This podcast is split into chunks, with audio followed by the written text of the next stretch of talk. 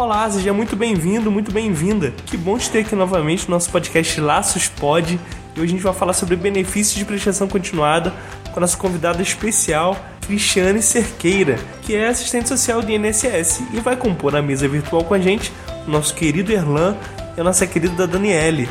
Então seja muito bem-vindo, muito bem-vinda.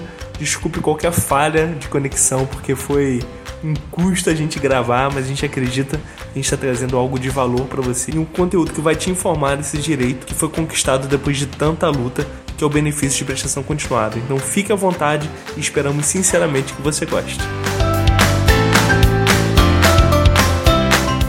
Olá, gente. Bom dia, boa tarde, boa noite. Que bom estar com vocês mais uma vez.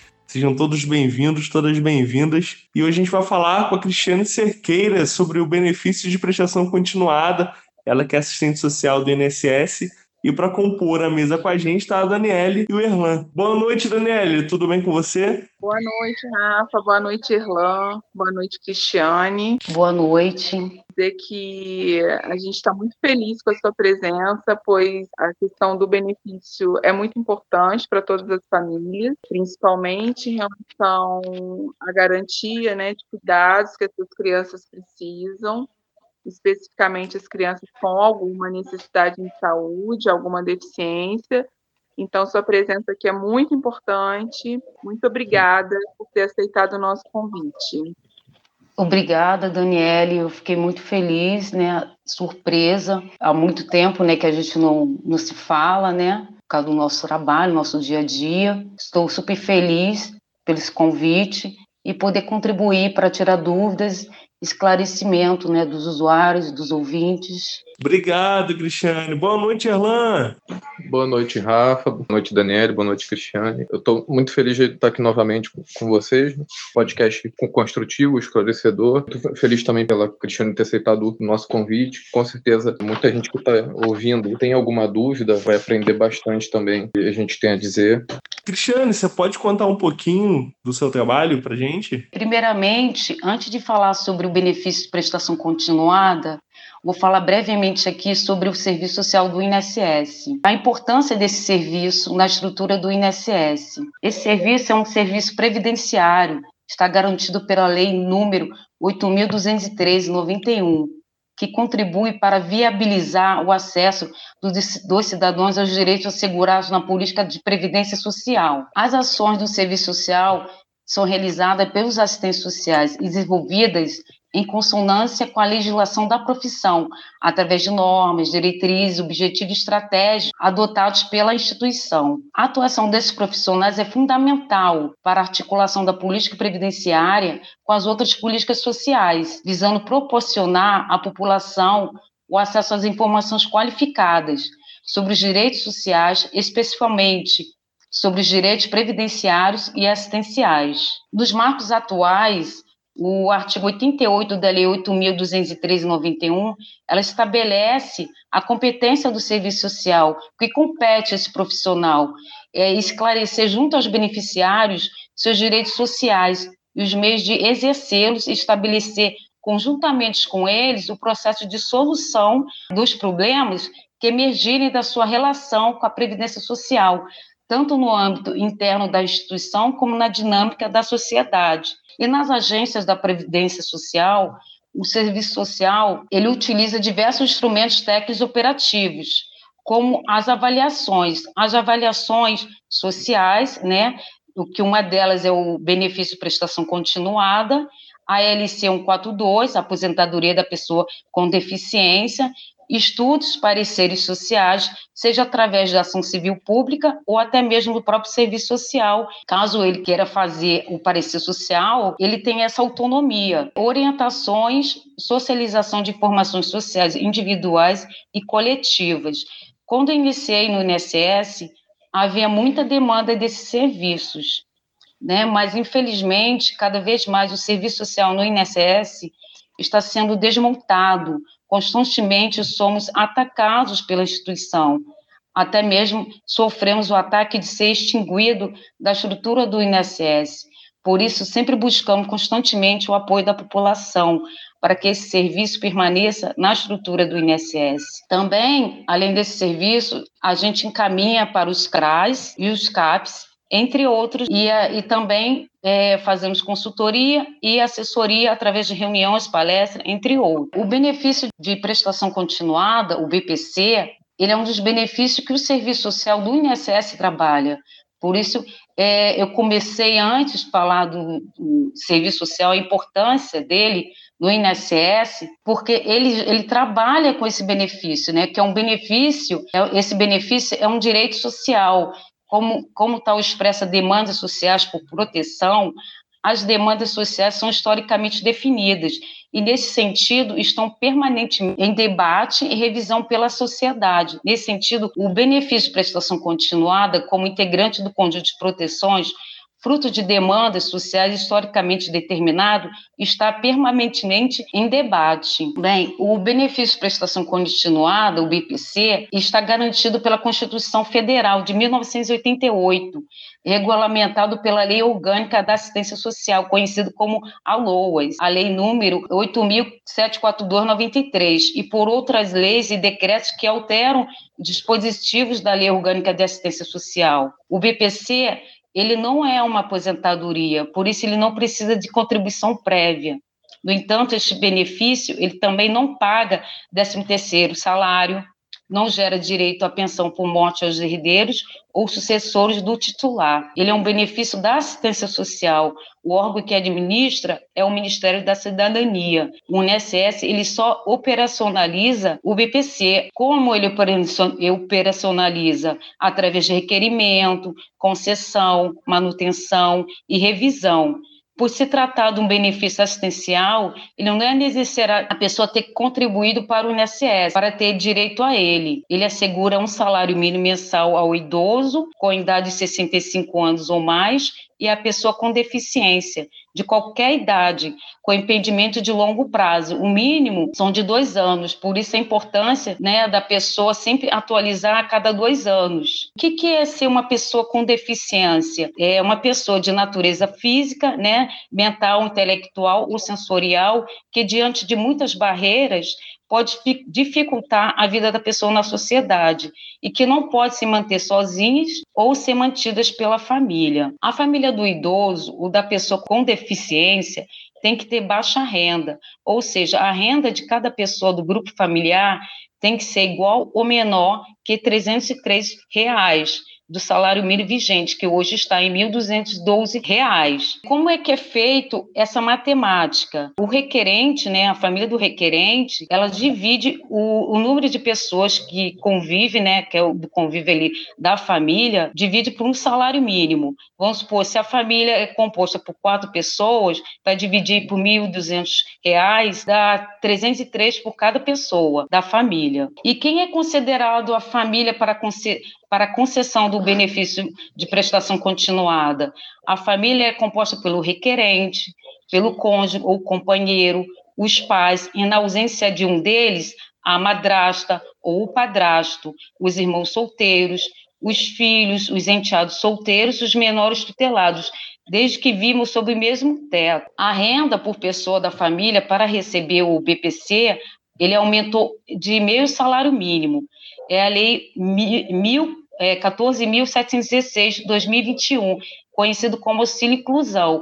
Só que eu vou falar dele mais lá para o final. E quem não entra no cálculo da, da renda familiar? Bem, a remuneração da pessoa com deficiência na condição de aprendiz, o estagiário, os recursos de programas de transferência de renda, como o programa Bolsa Família, que agora passou a ser Auxílio Brasil, os benefícios de auxílios assistenciais, eventuais e temporários, como cesta básica, né? O próprio benefício de prestação continuada, o benefício previdenciário no valor de um salário mínimo, concedido ao idoso ou à pessoa com deficiência no mesmo grupo familiar. Antes, isso não era possível. Se uma pessoa da família, né, a família, tivesse mais de duas pessoas com deficiência, só, só uma pessoa com deficiência que poderia ter o BPC, a outra não. E também, se alguém da família do idoso tivesse aposentadoria, né, de um salário mínimo, aquele, bene, aquele benefício ele era ele entrava no cálculo da renda. Então isso houve essa mudança, tá? É, fora esses cálculos que eu falei antes, todos os outros rendimentos são computados como renda, como seguro-desemprego, auxílio-doença, pensões alimentícias, trabalho autônomo ou informal, entre outros. O que é despesa? É o valor mensal gasto com tratamento de saúde, tratamento médico, fraldas, alimentos especiais, medicamentos do idoso, da pessoa com deficiência, desde que sejam essenciais para a manutenção da saúde e da vida da pessoa. Tem prescrição médica e declaração do órgão da rede pública de saúde da cidade que não fornece tais itens. Isso pode ser declarado quando o requerimento do BPC pelo aplicativo Meu INSS ou pelo site. E quais são os requisitos para a concessão, a manutenção e a revisão do BPC? A pessoa, né, o requerente, ela tem que estar inscrito no cadastro de pessoas físicas, tem que ter CPF ele é obrigatório para todas as pessoas da família, até para as crianças e adolescentes, e ter cadastro único para programas sociais do governo federal. Esses dois requisitos, eles são essenciais, eles são obrigatórios, tá? A primeira coisa a fazer é procurar o Centro de Referência da Assistência Social, os CRAS, ou a Secretaria de Assistência Social da sua cidade, levando consigo o CPF e, to e todos os membros da família, né? Além de, do, do, CPF do requerente, também de todos os membros da família. E comprovante de residência. Não precisa ser necessariamente o requerente a se dirigir a esses locais para realizar o cadastramento. A inscrição ela pode ser feita por outra pessoa que é chamada de é, responsável pela unidade familiar. Quem pode ser responsável pela unidade familiar? Qualquer pessoa da família, maior de 16 anos, que more e divida a renda e despesa com idoso ou a pessoa com deficiência. Mas somente o requerente do benefício, né, está requerendo o BPC, ele pode assinar o requerimento. E se for uma pessoa não alfabetizada ou tiver impossibilidade de assinar o pedido, a sua impressão digital ela pode ser retirada com um servidor do INSS. E também, se houver representante legal, tutor, curador, procurador, ele pode assinar o requerimento. E se o requerente não tiver nenhum documento, ele pode dar entrada do benefício, desde que a informação possa ser confirmada pelo INSS por meio de consultas a outros bancos de dados e também pode ocorrer a qualquer momento. O INSS ele pode solicitar os documentos originais. Voltando lá, lá no CRAS, quando a pessoa né, ela dá entrada no cadastro único, a equipe de lá ela encaminha para uma entrevista para que a pessoa se inscreva no cadastro único. Se a pessoa já possui o cadastro único, é preciso verificar se já está atualizado, se a atualização foi feita nos últimos dois anos. Depois disso, é preciso acessar o site Meu INSS, o aplicativo Meu INSS do celular e fazer o requerimento. O requerente, se estiver com dificuldade para acessar o aplicativo ou o site, ele pode ir a uma agência do INSS e procurar uma orientação ou apoio. E também a própria equipe do CRAS, ele pode dar esse, esse suporte. Lembrando que não é necessário procurar advogado ou pessoas que, po, né, que podem cobrar pelo serviço.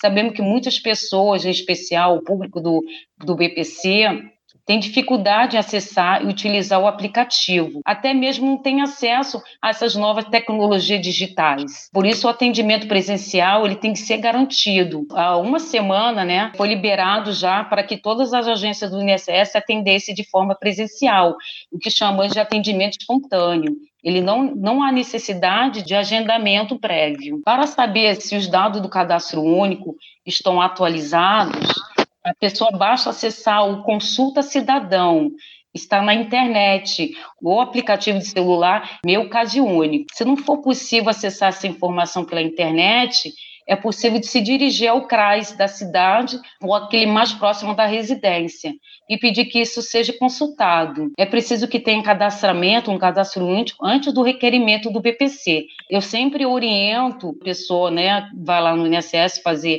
as, avali as, as avaliações ou alguma outra orientação, eu sempre falo que é necessário, né, é importante fazer o cadastro único antes, no período de 30 dias. Porque se houver, quando a pessoa dá entrada no benefício, antes de ter o cadastro único, é analisado pelos, pelos, né, pelo servidor e é indeferido, porque é, o prazo, né, as informações são alimentadas no sistema do INSS dentro desse prazo de 30 dias. Então, é importante a pessoa já ter o cadastro único, esperar 30 dias depois da entrada no, no BPC. Como eu já falei, ele só analisa o requerimento se a pessoa já estiver cadastrada e com as informações atualizadas. Esses dados são extraídos pelo INSS através do cadastro único de forma online, não precisando ser apresentados comprovante de cadastramento ou atualização cadastral. Para manter o pagamento do BPC, é preciso atualizar os dados do cadastro único sempre que houver qualquer mudança na família. É muito importante isso, gente.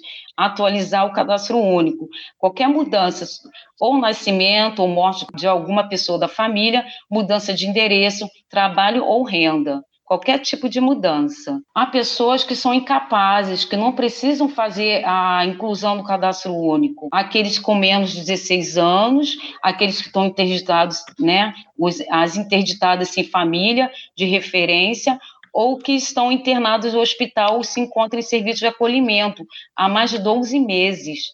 Esses casos abrangem principalmente pessoas que estão acolhidas e são representadas legalmente por outros que não são membros da família para cadastro único, ou seja, não vivem na mesma moradia, nem compartilham renda e despesas.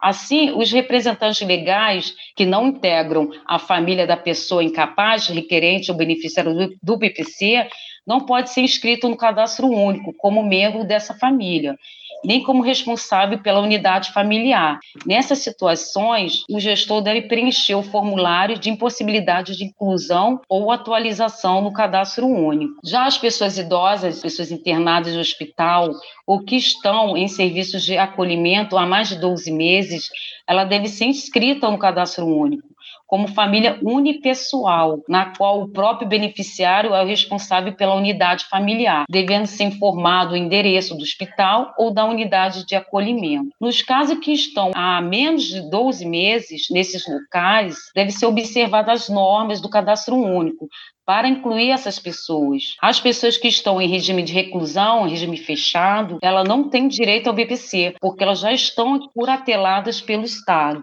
E os adolescentes em cumprimento de medidas socioeducativas podem receber o BPC, desde que atentos aos requisitos. Lembrando que só é válido para semi-liberdade, liberdade assistida, outra medida em meio aberto, não vale para internação. O requerente ou beneficiário, ele pode ter representante legal nos casos de ausência, doença contagiosa ou impossibilidade de locomoção do beneficiário. Pode ser nomeado tutor, guardião ou curador. É necessário cadastrar a procuração no INSS, atentando para a renovação, quando necessário. Pode ser feita pelo site ou pelo aplicativo Meu INSS ou pela Central 135. Somente o requerente ao benefício, né, o BPC, deficiente passa pela avaliação social e médica. O requerente idoso, não. A avaliação social e médica são agendadas pelo INSS e podem ser feitas durante o requerimento do benefício pelo site ou aplicativo de celular Meu INSS. As avaliações agora não seguem uma ordem, infelizmente, gente. Eu vou explicar por quê. Para que aconteçam, né, orientamos sempre fazer a avaliação social antes e depois agendar a avaliação médica pois há caso que o serviço social orienta, encaminha, vê que não tem um cadastro único, e caso se for comprovado que há impossibilidade de deslocamento da pessoa com deficiência até o local de realização da avaliação, são feitas na própria moradia do requerente, ou na instituição em que a pessoa estiver internada, hospital, acolhida, né, o abrigo, casalar, o república, deve ser solicitada na agência do INSS a mudança do local de sua realização para domicílio hospitalar, dependendo de cada caso. O benefício de prestação continuada, quando ele é deferido, né, deferido quer, quer dizer quando ele é liberado, a informação ela pode ser consultada pelo site ou pelo aplicativo Meu INSS ou pela Central 135. O INSS ele envia uma carta ao requerente para informar se o benefício foi concedido, liberado, deferido. A correspondência, ela avisa quando e qual agência bancária a pessoa receberá o benefício. O benefício recebido logo após a concessão é dentro do próprio mês ou no mês seguinte. E os valores pagos no primeiro mês incluem os meses desde o requerimento. Né? Vou dar um exemplo. Se o requerimento foi feito em julho, a concessão em setembro, o primeiro pagamento incluirá os valores referentes a julho, agosto e setembro, sendo os valores atrasados corrigidos pela inflação. E o BPC indeferido, quando não atendeu os critérios de acesso ao BPC, ou se não tiverem sido atendidas as exigências de comparecimento ao INSS, ou de apresentação né, de, do próprio documento, não apresentou documentação, ele é indeferido. Caso o requerente não ficar satisfeito com a decisão de, de indeferimento, ele pode requerer através de recurso, sendo um prazo de 30 dias né, depois que soube da decisão. E no caso em que for concedido o BPC, o valor fica liberado para saque a partir da concessão, em até 45 dias no máximo, né, a concessão do benefício. E o primeiro pagamento é feito presencial na agência bancária indicada pelo INSS. Depois é disponibilizado um cartão magnético, que é usado apenas para o pagamento do BPC. O cartão é gratuito, né? E o beneficiário não precisa comprar nenhum serviço ou produto do banco. É possível receber o pagamento do BPC por meio de conta corrente ou conta poupança. Através da medida provisória, né, a medida número 1106, 17 de março de 2022, o beneficiário do BPC ele pode fazer empréstimo consignado. Muito cuidado ao requerente solicitar empréstimo. Peça alguma orientação sobre alguém que entenda do assunto, né, antes de fazer, porque isso pode impactar na renda da família. Os bancos, eles só querem vender esses produtos, vão fazer de tudo para vender. Então, muito cuidado, né, essa, essa nova medida. Caso queira se proteger, né, que muita gente não, não sabe, caso ela queira se proteger contra esse tipo de serviço, né, do banco, é só ir na agência ou solicitar pelo site o aplicativo do INSS bloqueio de empréstimo. Nem você nem terceiros ele poderá fazer esse o empréstimo consignado. Quem recebe o benefício de prestação continuada não pode exercer atividades remuneradas o benefício ele é, ele é suspenso. Se o contrato de trabalho ou atividade empreendedora terminarem, é possível voltar ao, ao benefício. Isso só é permitido quando terminar o pagamento, né, o seguro-desemprego, o benefício previdenciário, e para retivar o pagamento, o beneficiário preenche o requerimento por meio do, né, do site, o aplicativo Meu INSS, ou pela Central 135. Ele deve comprovar o encerramento do contrato de trabalho ou da atividade que estava desenvolvendo. Para o estabelecimento do pagamento do benefício, o beneficiário com deficiência não será submetido à nova avaliação do INSS, respeitando o período de revisão, né, feita em dois em dois anos, e no caso de aprendizagem, a pessoa com deficiência ela pode acumular um pagamento do aprendizagem que eu falo, o aprendiz, tá? A pessoa pode acumular o pagamento do BPC por dois anos e o beneficiário deve lembrar de atualizar o cadastro único sempre que houver mudança na sua renda. Falando de renda, vamos falar agora de novos critérios da, da Lei 14.176-2021. Eu não eu fico um pouco alegre em falar dessa lei. Ela, infelizmente, ela, ela dificultou o acesso das pessoas com deficiência, né, e as pessoas idosas ao, ao BPC. Primeiro vamos falar sobre critérios de renda. Como era? Como era feito antes? Anteriormente, era estabelecido por algumas ações civis públicas, a ACP, tanto no âmbito nacional quanto no âmbito regional. Quando a família apresentava renda per capita igual ou superior a um quarto salário mínimo, cuja caracterização era de competência do serviço social do INSS por meio de parecer social.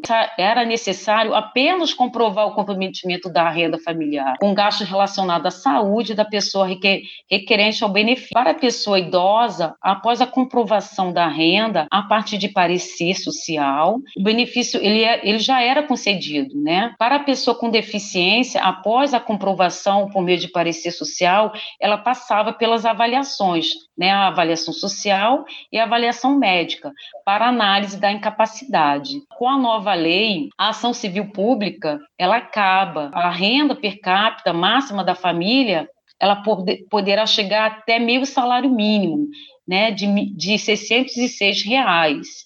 Né, a pessoa tem que comprovar a miserabilidade, sendo que antes era possível ultrapassar esse valor, né, é, é, o valor de, de um salário mínimo. Agora é, é, é meio salário mínimo e passa por dois critérios. Quais são esses critérios? Para a pessoa idosa, ela tem que comprovar que o comprometimento da renda com os gastos relacionados à saúde, os gastos médicos, fraudes, medicamentos, alimentos especiais não disponibilizados gratuitamente pelo SUS e comprovar dependência de terceiros para realizar a atividade básica da vida diária.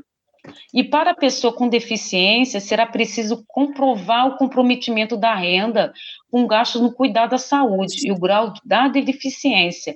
O grau da deficiência, ela tem que dar moderada e grave. E para piorar, essa lei, ela altera o modelo de avaliação biopsicossocial, ou seja, né, antes era feita a avaliação social, antes da perícia médica, né? e deixa, deixa a possibilidade de realização apenas da avaliação médica, que chamamos né, de ato médico, desconsiderando os aspectos sociais da deficiência. Também com a inversão da ordem de avaliações, né, avaliações sociais e médicas, prejudicou muito a população usuária e ataca diretamente o serviço social do INSS. Ao substituir a análise social uma média automatizada. Antes, o requerente ao BPC dava entrada no benefício, após análise de documentos feita né, pelo setor administrativo do INSS. A pessoa com deficiência, solicitante do BPC, era encaminhada para o processo de, de avaliação bio, biopsicossocial, avaliação social e médica. Os assistentes sociais, qual o papel dos assistentes sociais na parte da avaliação médica? Os assistentes sociais, eles, eles analisam os aspectos sociais, ambientais, e de participação que impactam na vida daquela pessoa, né? Atitudes de preconceito, situação familiar, se ela tem apoio da família, o não acesso a serviços públicos, a falta de acessibilidade, né? E entre muitos, né? Estudo, né? A avaliação técnica que o serviço social faz. E é um instrumento técnico do assistente social. Indica que o grau de impedimento daquela pessoa em decorrência das limitações do contexto de sua vida e do próprio corpo. E a avaliação médica, ela avalia a condição física, a mental, intelectual e as doenças devendo também, antes, ela considerava a contextualização social da vida da pessoa, quando a avaliação social era feita antes. O perito, ele tinha acesso à avaliação social, ele tinha acesso e via a contextualização, né, a, a história de vida social da, daquela pessoa antes de fazer a avaliação médica. É, realizadas essas duas etapas, o sistema interno do INSS ele reúne os dados das duas avaliações e emite o resultado final de concessão ou não do BPC. A inversão do modelo de avaliação biopsicossocial e a média automatizada da nova lei ela indica a possibilidade de não realização da avaliação social, que só será utilizada caso haja indeferimento ou cessação do benefício.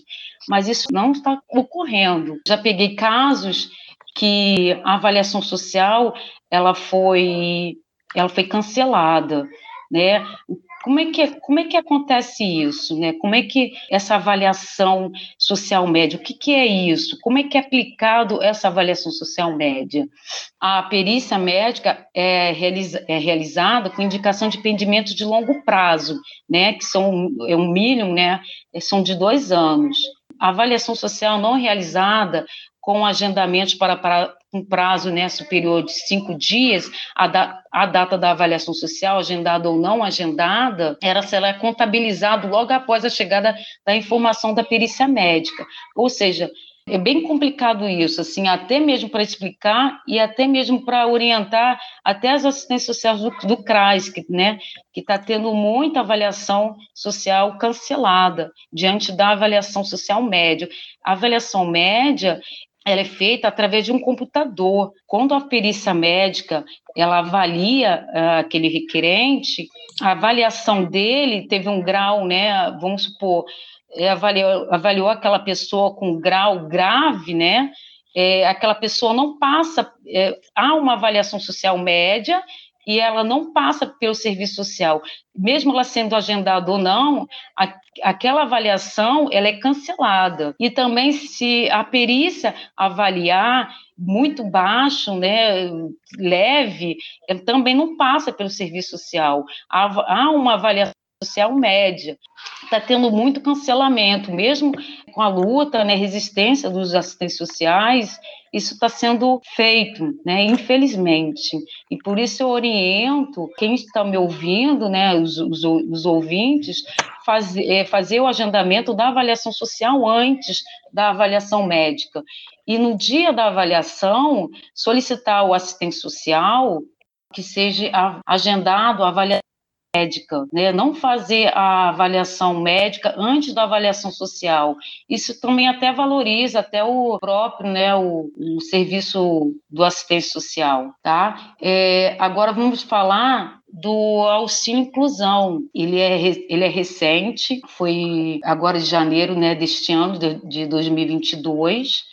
É, o que, que é auxílio inclusão? Auxílio inclusão é um benefício assistencial e ele tem vários requisitos para, a pessoa ter esse benefício. Um deles é ser pessoa com deficiência moderada ou grave, ser titular do benefício assistencial a pessoa com deficiência, suspenso ou cessado a, a, menos de cinco anos, imediatamente anterior ao exercício da atividade remunerada, né?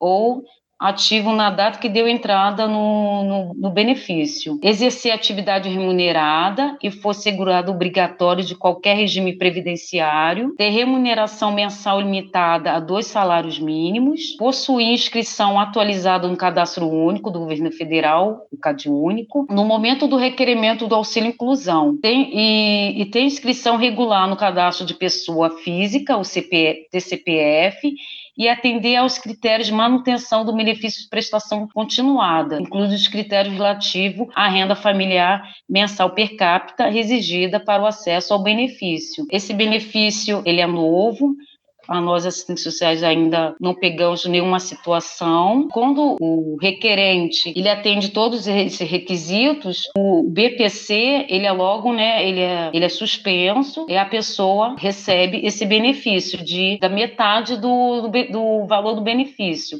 que é de 606 reais. Então ele tem que cumprir todos esses requisitos, que são sete.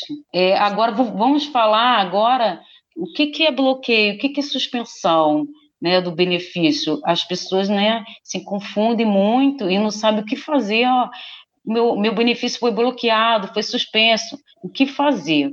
O que, que é o bloqueio do, do valor do benefício? Ele é um comando bancário que impossibilita a movimentação do valor do benefício, o saque. Ele pode ser feito, por exemplo, para notificar o benefício quando o INSS não teve sucesso nas tentativas de notificação, seja através por carta ou, ou rede bancária. O INSS ele realiza notificações para informar sobre não inclusão no cadastro único ou em decorrência de alguma rotina de comprovação de renda. Quando o benefício é bloqueado, o beneficiário ele tem até 30 dias para entrar em contato com o INSS por meio da central 135. Ele saberá o motivo do bloqueio, é importante saber qual foi o motivo do bloqueio e o crédito do benefício ele será desbloqueado. Se o beneficiário não entrar em contato com o INSS, ele será suspenso. A suspensão do benefício ele ocorre quando a pessoa não atende mais os critérios para manter o benefício. A doença dele, ele já superou a doença ou arrumou algum emprego, né? E também é quando o beneficiário não se inscreveu no cadastro único no prazo determinado e nos casos em que é identificada alguma irregularidade. O beneficiário, ele pode apresentar defesa em até 30 dias junto aos canais de atendimento do INSS. O benefício, ele é mantido durante o período da análise da defesa pelo INSS, quando o requerente ele entra dentro do prazo de 30 dias e apresenta defesa, o benefício ele é mantido enquanto durar a análise dele em relação à defesa pelo INSS. Se não for feito saque do valor até 60 dias, o BPC ele é suspenso. Se esse período for maior de 180 dias, o benefício ele é cessado a cessação do benefício não impede a concessão de um novo benefício, desde que atendidos os requisitos exigidos. E para reativar o benefício é preciso preencher o formulário único de alteração da situação do benefício pelo site ou pelo aplicativo Meu INSS, o beneficiário que teve o benefício é, suspenso, mas foi reativado, tem direito ao pagamento dos créditos devidos durante o período que o benefício esteve suspenso. Os beneficiários do BPC que moram em municípios que de... ah, é muito importante isso. Os benefícios, né, dos beneficiários do BPC que mora em municípios que decretam situação de calamidade pública, pode lembrar o que aconteceu lá em Petrópolis. Quando é reconhecido essa situação de calamidade pública pelo governo federal, o requerente, né, o beneficiário, ele pode sacar o benefício no primeiro dia do, do cronograma de pagamento e pode ser feito enquanto durar o estado de calamidade pública. Lembrando que os beneficiários ele pode optar por receber o valor de mais uma renda mensal né, do benefício, diretamente no banco ou correspondente bancário em que recebe. E esse valor extra ele será ressarcido somente três meses do seu recebimento pelo beneficiário. Isto pode ser feito em até 36 parcelas, sem cobrança de juros ou taxas. Terminamos aqui, espero ter esclarecido aos ouvintes, né, a população usuária, né, os requerentes do benefício do BPC e a importância né, do serviço social na estrutura do INSS. E caso vocês queiram tirar dúvidas, é, orientação, vocês podem procurar né, o assistente social do INSS. E para outras informações né, né, é, que vocês queiram tirar, não só do benefício de prestação continuada, também dos outros benefícios previdenciários. Tá? Eu espero ter esclarecido e obrigada a todos. Cristiane, muito obrigada mais uma vez pelos esclarecimentos, pela apresentação. E como o nosso podcast ele tem o objetivo de estar diretamente em contato com as famílias, conversando com eles, esclarecendo as dúvidas que eles têm no dia a dia, eu vou trazer aqui três questões trazidas pelas famílias com quem a gente trabalha. Por que, que está demorando tanto para sair o resultado do requerimento do benefício? Qual é o prazo máximo que o INSS tem para dar essa resposta? Já tem seis meses ou mais que fiz a avaliação social e a perícia médica e até hoje não tem uma resposta definitiva. Inclusive, Cristiane, antes de você responder, nós temos quatro casos iguais a esse, tá? Que já tem mais de cinco ou seis meses e até hoje eles não obtiveram resposta. Então, acho que é uma pergunta que representa a realidade da maioria, né? Dos que estão aguardando hoje o deferimento ou não do benefício. Bem, o prazo máximo é de 45 dias. E se o o processo, né, o requerimento está demorando tanto tempo assim, é, a gente orienta a, a pessoa a procurar né, ir na agência do INSS e saber quais são os motivos que, que está demorando, que pode estar havendo algum erro, né, faltando alguma documentação, alguma coisa que está pendente para ser analisado pelo servidor do, do INSS. E isso acontece muito quando o documento está em exigência, o documento está pendente de alguma análise de algum documento faltando, e a gente sugere, né, orienta sempre que a pessoa procure o INSS e para saber por que o processo está parado, né? Está demorando tanto. Bem, eu vou trazer uma dúvida de uma colega assistente social que trabalha com a orientação né, em relação ao benefício, que é em relação aos documentos a serem anexados no sistema se é necessário anexar o laudo médico ou se, é, se basta apresentá-lo no dia da perícia médica, uma vez que é um documento sigiloso. O laudo médico, ele só é solicitado no dia da, da avaliação médica. Ele não é necessário anexar, como assim mesmo Dani falou, que é um documento sigiloso, então não há necessidade de a pessoa anexar, tá? é só no dia da avaliação médica e nós assistentes sociais a gente sempre também é, solicita que a pessoa no dia da avaliação social ela apresente também a avaliação médica, não né, por a gente é, querer invadir né, a, conceitos, né, os conceitos médicos, mas, mas sim se a pessoa tem acesso à política de saúde, se ela consegue aquela medicação de forma integral, né? E aonde ela faz o acompanhamento médico, se é no próprio município, se é outro, se tem, né, a, o vale social. Então, isso tudo, assim, na nossa avaliação, né, na, na história social da pessoa, a gente analisa também a parte né, do, do acesso à política de saúde. Então, é muito importante também apresentar ao assistente social o laudo médico. Eu só queria fazer uma ponderação, talvez Irlan também tenha, em relação ao que você falou sobre o trabalho, porque às vezes a gente recebe muita dúvida de pessoas que confundem essa informação de que não pode trabalhar. Há um cancelamento ou uma interrupção, melhor dizendo, né, como você já explicou, do benefício quando o beneficiário está, tra está trabalhando. Quando o trabalho é da família, no nosso caso aqui, a maioria dos ouvintes, das famílias que a gente atende, a gente está falando de criança, quando o beneficiário quando a renda é da família, o que vai ser calculado é a renda familiar. Então, quando diz que há uma interrupção na ocasião do trabalho do beneficiário, é do beneficiário especificamente e não do Sim. representante legal. Porque às vezes a gente recebe muita gente que fala assim, Cristiane, ah, me disseram que eu não posso pedir o benefício para o meu filho porque eu trabalho, o meu esposo trabalha. Não é isso. Vai ser levado em conta a renda per capita. Há uma interrupção ou não deferimento quando o, o, próprio beneficiário tem uma outra fonte de renda da Previdência, certo? Uhum, Acho que é importante sim. a gente destacar isso. Sim, e é importante também, quando o requerente for da entrada no benefício, ele não ter nenhum vínculo em aberto. Isso dificulta na hora da análise e até fica pendente, o processo fica parado. Então, é, se, se ele tiver algum vínculo em aberto, ele tem que agendar através do aplicativo Meu INSS, solicitar né, o acerto de dados cadastrais. Ele tem que fazer esse agendamento e solicitar lá na hora que ele dá a entrada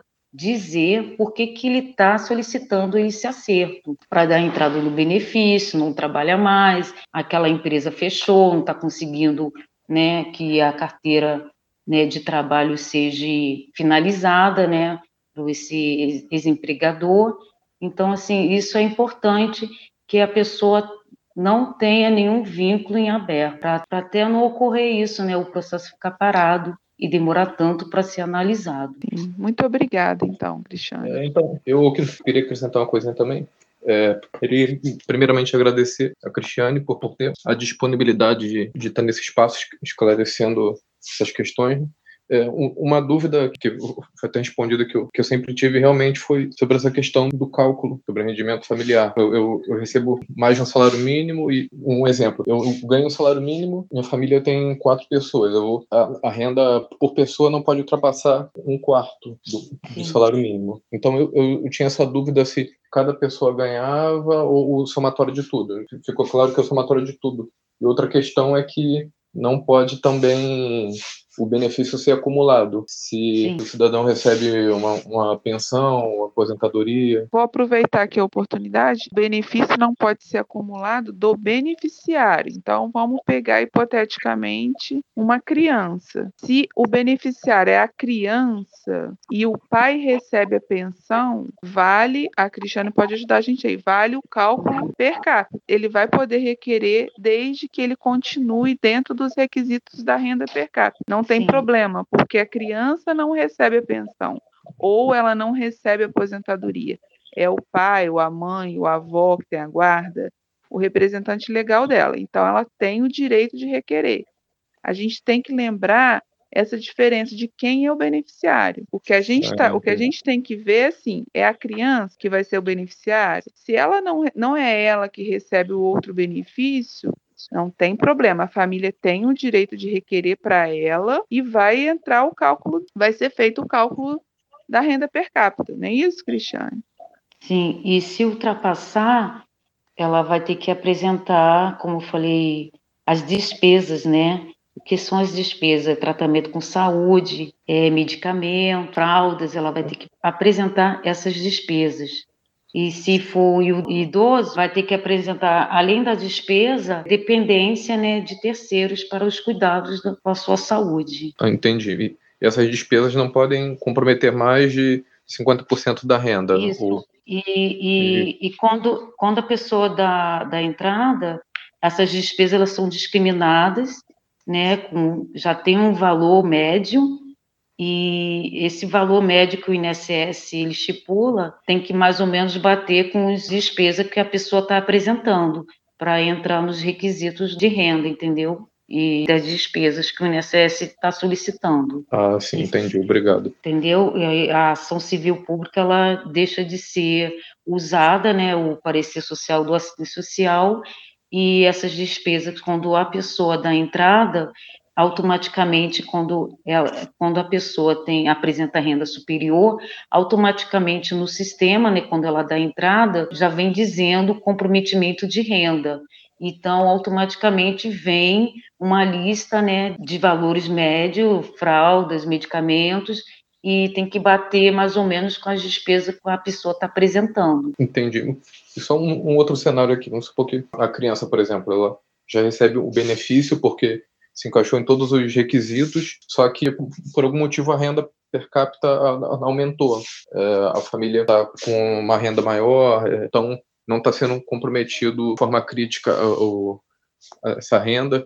Então, isso, isso pode ser atualizado a qualquer momento ou, ou teria que esperar completar os dois anos, tem aqueles intervalos de dois anos para atualizar a documentação.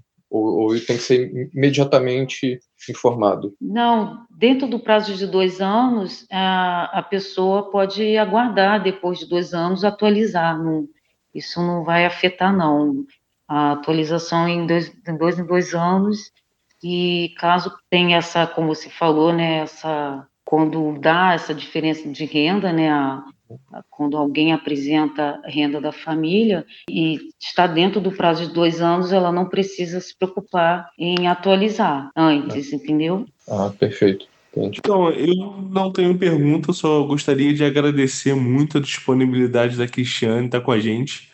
Hoje foi uma noite que tivemos muitos contratempos, né? a internet caiu muitas vezes e ela disponibilizou muito conhecimento para gente, expôs muito bem o trabalho dela, especificamente né, o trabalho dela junto aos beneficiários do, do BPC. Então, a minha contribuição é mais o agradecimento mesmo desse esforço de, de estar aqui com a gente essa hora da noite e poder disponibilizar esse conhecimento para gente, não só para gente, mas pros, principalmente para os usuários, né? Também convocá-los, né, a fazer esse coro, né, para fortalecer o serviço da assistência junto ao INSS. Obrigada a, a todos, a Dani principalmente, né, pelo convite. Eu agradeço o trabalho que vocês também estão fazendo, é, é muito legal e, espero assim que eu tenha né, esclarecido e que possa também, se né, caso né, vocês quiserem também que fale, fale né, sobre outros benefícios, eu estarei aqui à disposição. Cristiane, eu gostaria de te agradecer novamente, não só hoje, mas pela sua disponibilidade permanente de estar tá garantindo acesso dos usuários a um direito que a gente tem na lei como, como um benefício, mas tem que ser colocado entre algumas aspas, né? Uhum. Mas é um direito, um direito que foi alcançado as, né, após muita, muita luta, muita luta das famílias, de trabalhadores envolvidos né, em serviços de garantias para esse público, para a população de modo geral, e diante de um, um momento tão difícil que a gente está vivendo, né, de um desmonte de políticas públicas, de um, um desmonte dos direitos, né, da negação de direitos, saber que existem profissionais que diariamente buscam manter minimamente o que já foi conquistado e aprofundar, né? Isso também, é, não só no âmbito do seu trabalho, mas para além do seu espaço, né? Compartilhando o seu conhecimento com a gente, se colocando à disposição para todos os usuários, articulando rede. Então, eu te agradeço não só por hoje, mas por todos os dias né, dessa luta que eu sei que você trava incansavelmente, para que isso seja realmente efetivado, para que esse direito seja mantido. Então, em nome, acho que de várias famílias, eu te agradeço e também, assim, nos colocando à disposição para construir o for preciso e articular o que for preciso para a gente minimamente garantir o que já foi duramente conquistado. Muito obrigada, obrigada aí pelo tempo, né, pela paciência uhum. e obrigada, Erlan, obrigada, Rafa. Vocês são super parceiros. É muito gratificante poder dividir esse espaço com vocês. Uma boa noite para todos. Boa noite. Até, gente. Muito obrigado. Boa noite a todos. Muito obrigado. Boa noite a todos. Obrigado, Cristiane, Rafa, Dan. Obrigada, vocês também. Obrigada. Tchau, tchau.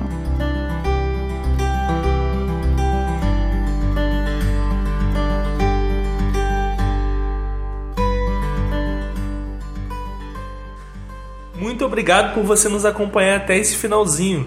Quer comentar o episódio, criticar, quer elogiar? Manda um e-mail pra gente para lacuspod.gmail.com.